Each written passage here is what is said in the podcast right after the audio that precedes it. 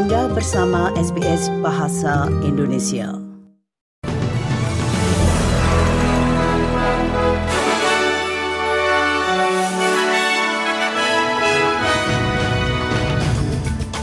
Sari berita untuk hari Minggu tanggal 2 Juli 2023. Perdana Menteri Australia yakin surplus anggaran akan bekerja mengatasi inflasi. responsible budget management in order to put that downward pressure on inflation. Night Dog Week tahun ini bertemakan For Our Elders. Our elders are our driving force, culturally, socially, and economically. They're everything. Baiklah pendengar, berikut ini kami sampaikan berita selengkapnya.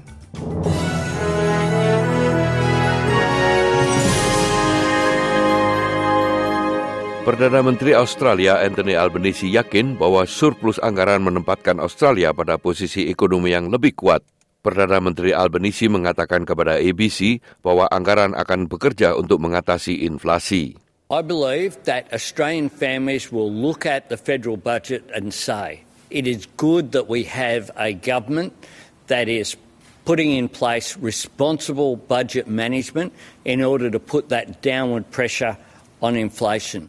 Sementara itu, pemimpin oposisi federal, Peter Dutton mengambil kredit atas surplus pemerintah yang diproyeksikan sebesar 19 miliar dolar. Menteri Dutton mengatakan 9 tahun di bawah kekuasaan koalisi telah memungkinkan pemerintahan Albanese mengumumkan surplus yang sangat besar.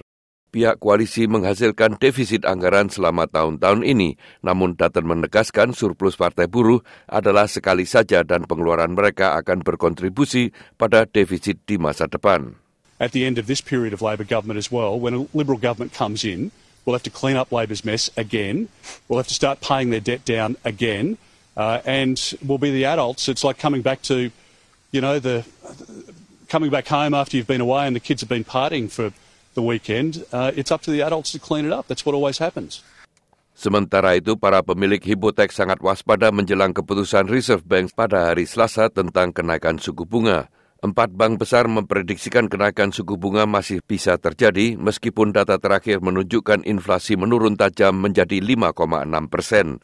Direktur riset dari Red City, Sally Tindall, mengatakan kepada Channel 9, meskipun data menunjukkan orang masih berbelanja dan pengangguran telah menurun, tampaknya RBA akan menaikkan suku bunga lagi. Ia mengatakan jika mengecualikan barang-barang yang tidak stabil, inflasi pada kenyataannya hanya turun sedikit. You peel back the layers, and it's not as sunny as it appears on the surface. Uh, when you exclude volatile items, they're the things that go up and down, like petrol and food. It actually only went from 6.5 to 6.4 percent, and that will have the RBA worried. So if you add all of those things up, I think we can say on paper it looks like another hike. Hari ini adalah hari pertama Night Dog Week yang tahun ini bertemakan For Our Elders. Night Dog Week dirayakan untuk memperingati para pemegang pengetahuan budaya, perintis, guru, pemimpin, dan penyintas yang meletakkan dasar bagi generasi mendatang.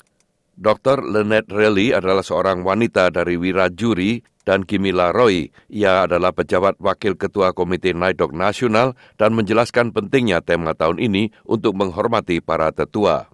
Our elders are our driving force, culturally, socially, and economically. They're everything. So for me, I'm being driven by what our elders have asked us to do in the past, what they're asking us to do now, and where they want us to be in the future. Panduan baru telah diluncurkan untuk membantu komunitas First Nations menjaga kesehatan mental mereka selama debat referendum suara untuk parlemen. Pamflet dan buklet online telah dilancarkan oleh Anti-Diskriminasi New South Wales bekerja sama dengan First Nations National Crisis Line, One Sri Yan. Buklet itu menyarankan enam cara untuk menjaga diri sendiri, termasuk melaporkan setiap rasisme yang dialami selama debat suara dan ketika keluar rumah dan mencari orang lain yang mungkin sedang berjuang. Manajer nasional dari kelompok One Sri Yan, Marjorie Anderson, mengatakan ini adalah sumber daya yang diperlukan. It is designed by, managed by, and delivered by Aboriginal and Torres Strait Islander people for Aboriginal and Torres Strait Islander people. So it's 24 7, seven days a week, And um, we were delighted when the Anti Discrimination Board reached out to us and wanted to use us as a safe space for people if they got triggered during this referendum. Sementara itu, pemimpin Partai Nasional David Littleproud sekali lagi mengungkapkan penentangan terhadap suara dalam parlemen dan mengatakan bahwa warga Australia lebih cenderung mendukung pengakuan konstitusi saja. Kampanye Yes meningkatkan pesannya selama pekan Naidok yang dimulai hari ini dan bermaksud untuk menampilkan orang Australia biasa, bukan selebriti, dalam iklan nasional mereka. Menteri Little Proud mengatakan ia tidak peduli dengan elemen kampanye, namun lebih pada apa yang mereka promosikan. Ia mengatakan kepada Channel 9 bahwa Perdana Menteri seharusnya fokus pada referendum untuk pengakuan konstitusional tanpa mempromosikan suara untuk parlemen. If this was just about constitutional recognition, we'd sign up. In fact, we'd be the first ones there. And I think the Prime Minister's got an opportunity to show leadership and courage to actually uh, step away from this and make it just about constitutional recognition. You only have to look at the polls. These divide the country. The opportunities here to bring us together. Let's make this about a set of words that actually gives the recognition that Indigenous Australians working want, and let's work towards closing the gap with the practical measures. Korban tewas akibat serangan rudal Rusia di Ukraina Timur telah meningkat menjadi 11 orang. Operasi penyelamatan darurat telah diluncurkan Tim penyelamat mengatakan 61 orang terluka dalam serangan yang menghantam pusat restoran yang sedang sibuk. Rusia membantah menyerang sasaran sipil, sementara Presiden Ukraina Volodymyr Zelensky mengutuk serangan itu.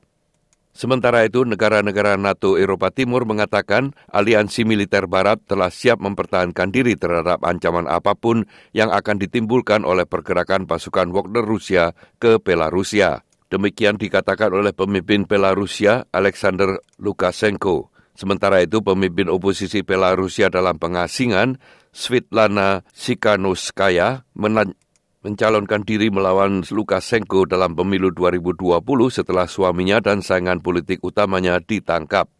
Ia mengatakan kepada SBS bahwa komunitas Belarusia di Australia memiliki peran untuk dimainkan. You are our diaspora. You are our voices in every country you live. So uh, I ask you to raise awareness, to raise attention to uh, Belarus, because no one except us will make our country free. Uh, Putin and Lukashenko want to enslave our nation, and uh, but we should stay strong and stay united. Help one another. We have thousands of political prisoners. You can help them. Perairan di pesisir Portland, Victoria dapat menghasilkan energi terbarukan pada tahun 2030 di bawah rencana pemerintah federal untuk memfasilitasi industri angin lepas pantai yang bernilai miliaran dolar.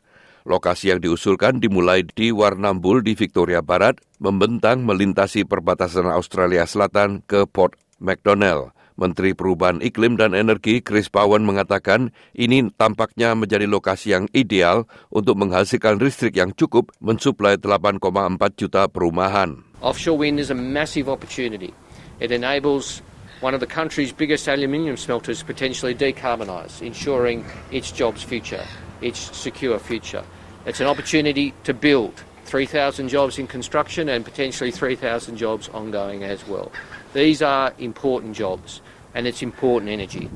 Perdana Menteri Australia Anthony Albanese akan menyambut kunjungan Presiden Republik Indonesia Jokowi dan Ibu Negara Iriana Widodo di Sydney pada tanggal 3 sampai 5 Juli 2023. Kunjungan Presiden Jokowi ke Sydney juga untuk menghadiri pertemuan tahunan ke-8 pemimpin Australia Indonesia. Kedua pemimpin akan membahas bidang-bidang kerjasama yang ada di bawah kemitraan strategis komprehensif serta memperdalam hubungan dan peluang perdagangan serta ekonomi bagi kedua negara melalui transisi menuju nol karbon.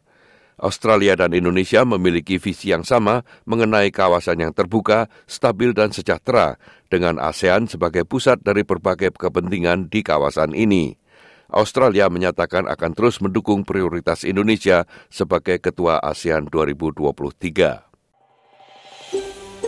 Anda ingin mendengar cerita-cerita seperti ini? Dengarkan di Apple Podcast, Google Podcast, Spotify, atau di mana pun Anda mendapatkan podcast Anda.